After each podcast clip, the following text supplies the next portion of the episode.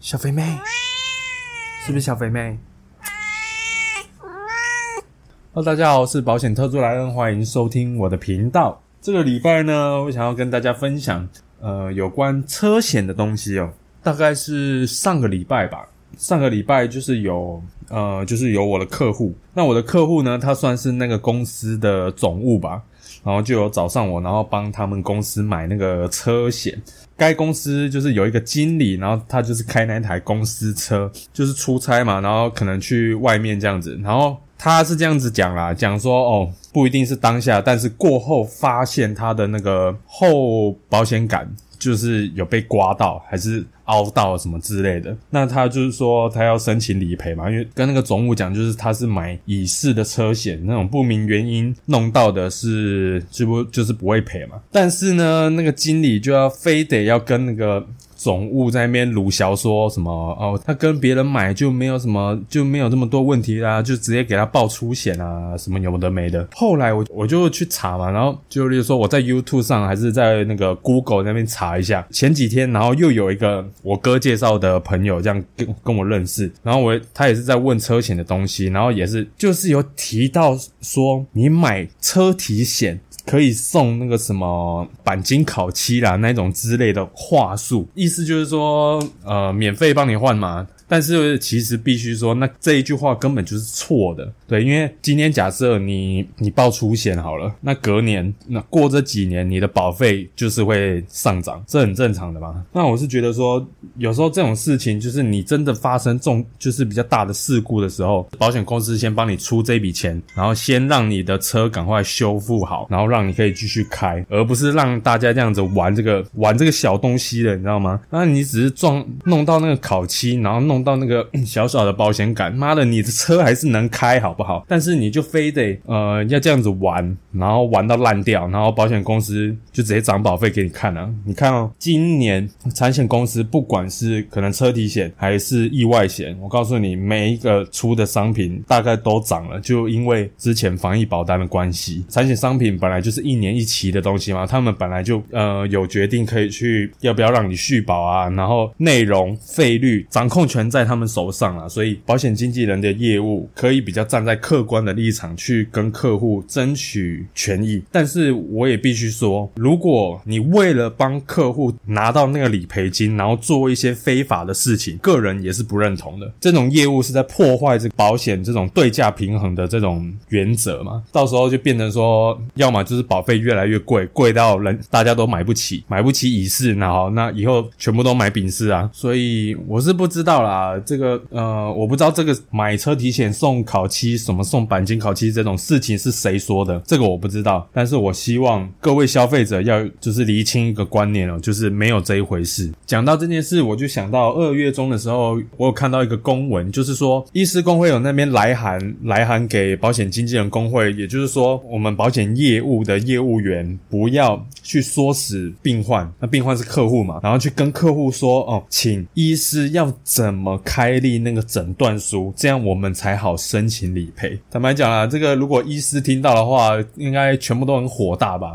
那这样子，那就直接给你开就好了。那给医医师开干嘛？诊断书怎么开？那就是留给专业的去判断，而不是业务员去 get 然后说哦，我要怎么开怎么开。我是觉得帮客户争取权益确实是好事啦，但是我是觉得不要逾越自己的权利，然后去。叫人家做一些不正确的事情，对啊，我是觉得有时候是非对错还是要有一个公平存在啦，对啊，就像是就是脸书社团嘛，有很多人就是会问那个保险规划的东西啊，然后最常被抨击的就是那一家薰衣草公司嘛，薰衣草公司前阵子就是因为赔太多，那赔太多之后，他后来那个薰衣草就涨那个费率嘛，涨那费率，客户就很不爽啊，然后就去去跟业务 complain 啊，我刚好是在。停售以前入这个行的，所以真正买到薰衣草，就是透过我这边买到薰衣草的，大概就只有我们家三位，就是我哥跟我妈还有我自己，就这三个人买到这个薰衣草。所以其实，所以我完全没有被客户炮轰的问题啊。我看很多业务嘛，就会提到说，哦，这间公司的信誉有问题啊，你在选择这间公司的时候，可能你要留意啊，诸如此类的这种话。我是觉得啦，这不是单方面保险公。公司的错。我觉得诈保的那些人，不管是客户也好，某间医院也好，他们其实也要负一部分的责任，而且是比较大的责任。虽然薰衣草它的条款就是很迷人，对啊，但是很多人就是喜欢钻这个漏洞，然后去灌那个收据，然后灌一堆的费用。那当然嘛，如果你是那家公司的老板，那你能接受吗？当然不能接受嘛。我是觉得有时候你其实换位思考一下，你就知道说哦，这件事情你到底应不应该做？这件间公司呢，成年人就是有也有卖这间公司的商品，然后给客户。因为前阵子他的终身意外真的非常的香，因为我这个人是非常注重失能保障的，嗯，特别是我接触到这些长照族群、长照产业之后，跟我规划的保单，我第一个手中的绝对是失能的保障，再来才是医疗实质的部分。对啊，那当然我我的回答就是这样嘛，我们就是看条款，那条款对你好的，我就推荐给你。你会讲说哦，那这个公公司啊最近财报不好啊，可能就是财报的后段班嘛。